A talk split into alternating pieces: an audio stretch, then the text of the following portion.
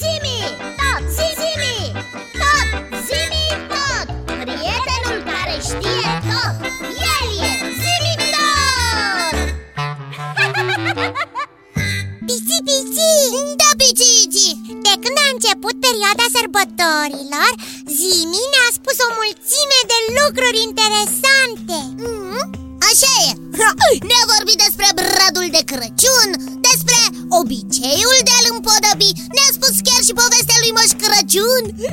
Ne-a vorbit despre obiceiul de a trimite felicitări de sărbători De a face cadouri celor dragi. Da, văd că ai reținut foarte bine. Normal, dacă mi-am notat totul. Eu vreau să și rețin câte ceva din ce ne spuneți mi tot. Și eu, desigur ah, Dar mai ții minte că ne-a vorbit și despre colinde? Dar cum să nu? Ne-a spus o grămadă de nume ale celor mai cunoscute colinde Doar că eu nu am apucat decât două Piți, da. știi la ce mă gândeam eu? Nu știu La ce? Să rugăm pe Zimi să ne spună subiectul unei colinde Adică să ne povestească ce se spune într-o colindă Într-o colindă sau în mai multe A știi ceva? Tot? Da, biții pe recepție, ca de obicei De fapt, cred că ai auzit discuția mea și a lui Iții e așa? Desigur, biții și vreau să vă spun că deja am inițiat secvența de căutare și am descoperit multe lucruri interesante Lucruri pe care vi le voi spune imediat ce veți fi gata să le ascultați Suntem! Pentru început am să vă vorbesc puțin despre istoria sărbătorilor de iarnă au început sărbătorile de iarnă? Biții, este vorba despre solstițiul de iarnă. Aha, știu, solsticiu de iarnă înseamnă că ziua începe din nou să se mărească. Da, da, biții, așa este. Iar acest fapt a fost sărbătorit din timpuri străvechi Încă de la primele calendare. Ziua începe să crească și va fi egală cu noaptea la echinocțiul de primăvară. Solsticiu de iarnă este sărbătorit din cele mai vechi timpuri Gata, am notat! Ui, stai, stai, stai să notez și faptul că ziua va fi egală cu noaptea la echinocțiul de primăvară. Am notat și acest lucru. Poți continua, Zimitat Solsticiul de iarnă a fost celebrat înainte de era creștină. Astfel, romanii sărbătoreau Saturnaliile între 17 și 24 decembrie.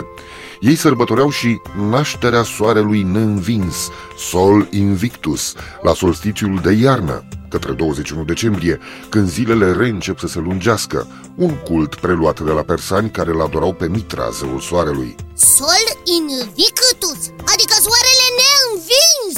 Ui, am notat. În Occident, în anul 354, Liberiu, papă al Romei, fixează sărbătoarea nașterii lui Isus pe data de 25 decembrie, fără însă a stabili vreo dată exactă a nașterii acestuia, și stabilește modul celebrării începutului creștinismului, asimilând sărbătorile populare și păgâne deja existente cu ocazia solstițiului de iarnă.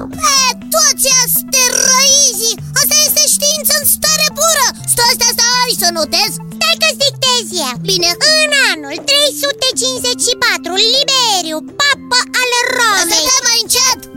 Stabilește ziua de 25 decembrie ca fiind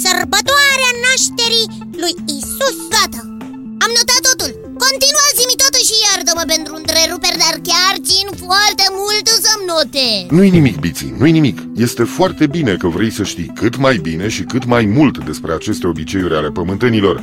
Totuși, rămășițele cultului păgân al soarelui au trăit mai departe prin unele obiceiuri populare ca roțile de foc, cărora li se dă drumul pe pantele dealurilor în noaptea de Crăciun, focurile care se fac în dimineața de Crăciun, colacii de Crăciun care imită forma soarelui. Deci cultul soarelui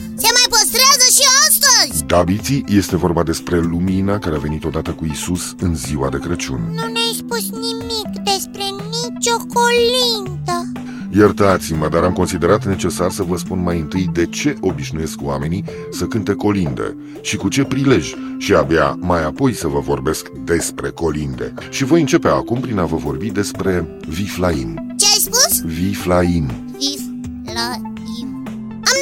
În unele locuri, în noaptea Crăciunului, putem întâlni și cântarea religioasă cunoscută sub numele de Vicleimul sau Irozii, la care participă copiii. Stai să scriu și rozii că e mai scurt Nu rozi, biți Sì, i rosi Această dramă religioasă ne înfățișează misterul nașterii Domnului în toate fazele sale. Personajele dramei sunt Irod și ceata sa de Viclaim, adică un ofițer și soldați îmbrăcați în portul ostașilor romani, trei crai sau magi, Melchior, Baltazar și Gaspar, un cioban, un prunc și în unele părți o paiață. Vicleimul apare în România pe la sfârșitul secolului al XVIII-lea. Originea lui este apuseană și se leagă de misterul celor trei magi ai evului mediu. Ah, este de fapt o ilustrare a nașterii lui Isus. Am înțeles În unele părți, personajele nu sunt interpretate de oameni, Nu? Dar de cine? de păpuși. De păpuși Da, Iții, am putea spune că este varianta de început a teatrului de păpuși. Opa, cum așa? Într-o cutie purtată de doi băieți este înfățișată grădina lui Irod și o parte din piața orașului. Moș Ionică, îngrijitorul curții și o paiață dau naștere la o serie de scene care satirizează obiceiuri și ridiculizează hoții sau fricoșii. Datând din vechime, teatrul păpușilor a fost o petrecere plăcută chiar în palatele domnitorilor țării. Wow! Vreau să știu mai multe! Vreau să-mi spui mai multe! Cu plăcere, biții, dar nu astăzi. Nu, de ce? De ce? De ce? Pentru că mi s-au terminat acumulatorii și trebuie să-i reîncarc. Așa că vă spun la revedere, Iții, la revedere, Biții, ne reauzim data viitoare tot aici, la Zimi Tot. La revedere și vouă, copii! Și nu uitați că aștept în continuare întrebările și propunerile voastre pe aceeași adresă. Zimi Tot, coada lui maimuță, itibiții.ro Încă o dată, la revedere! La revedere, Zimitot! Wow! Ce rău îmi pare că a plecat Zimitot! Nu mai fac nicio poezie. Na, așa, m-am supărat. Lasă încolo supărare. Vine data viitoare și ne face o urare Că e mare sărbătoare. Opa! Cred că trebuie să mi-o mai spui odată. Lasă încolo supărare. Vine data viitoare și ne face o urare Că e mare sărbătoare. Wow! da, că ai făcut și tu o poezioară Simi!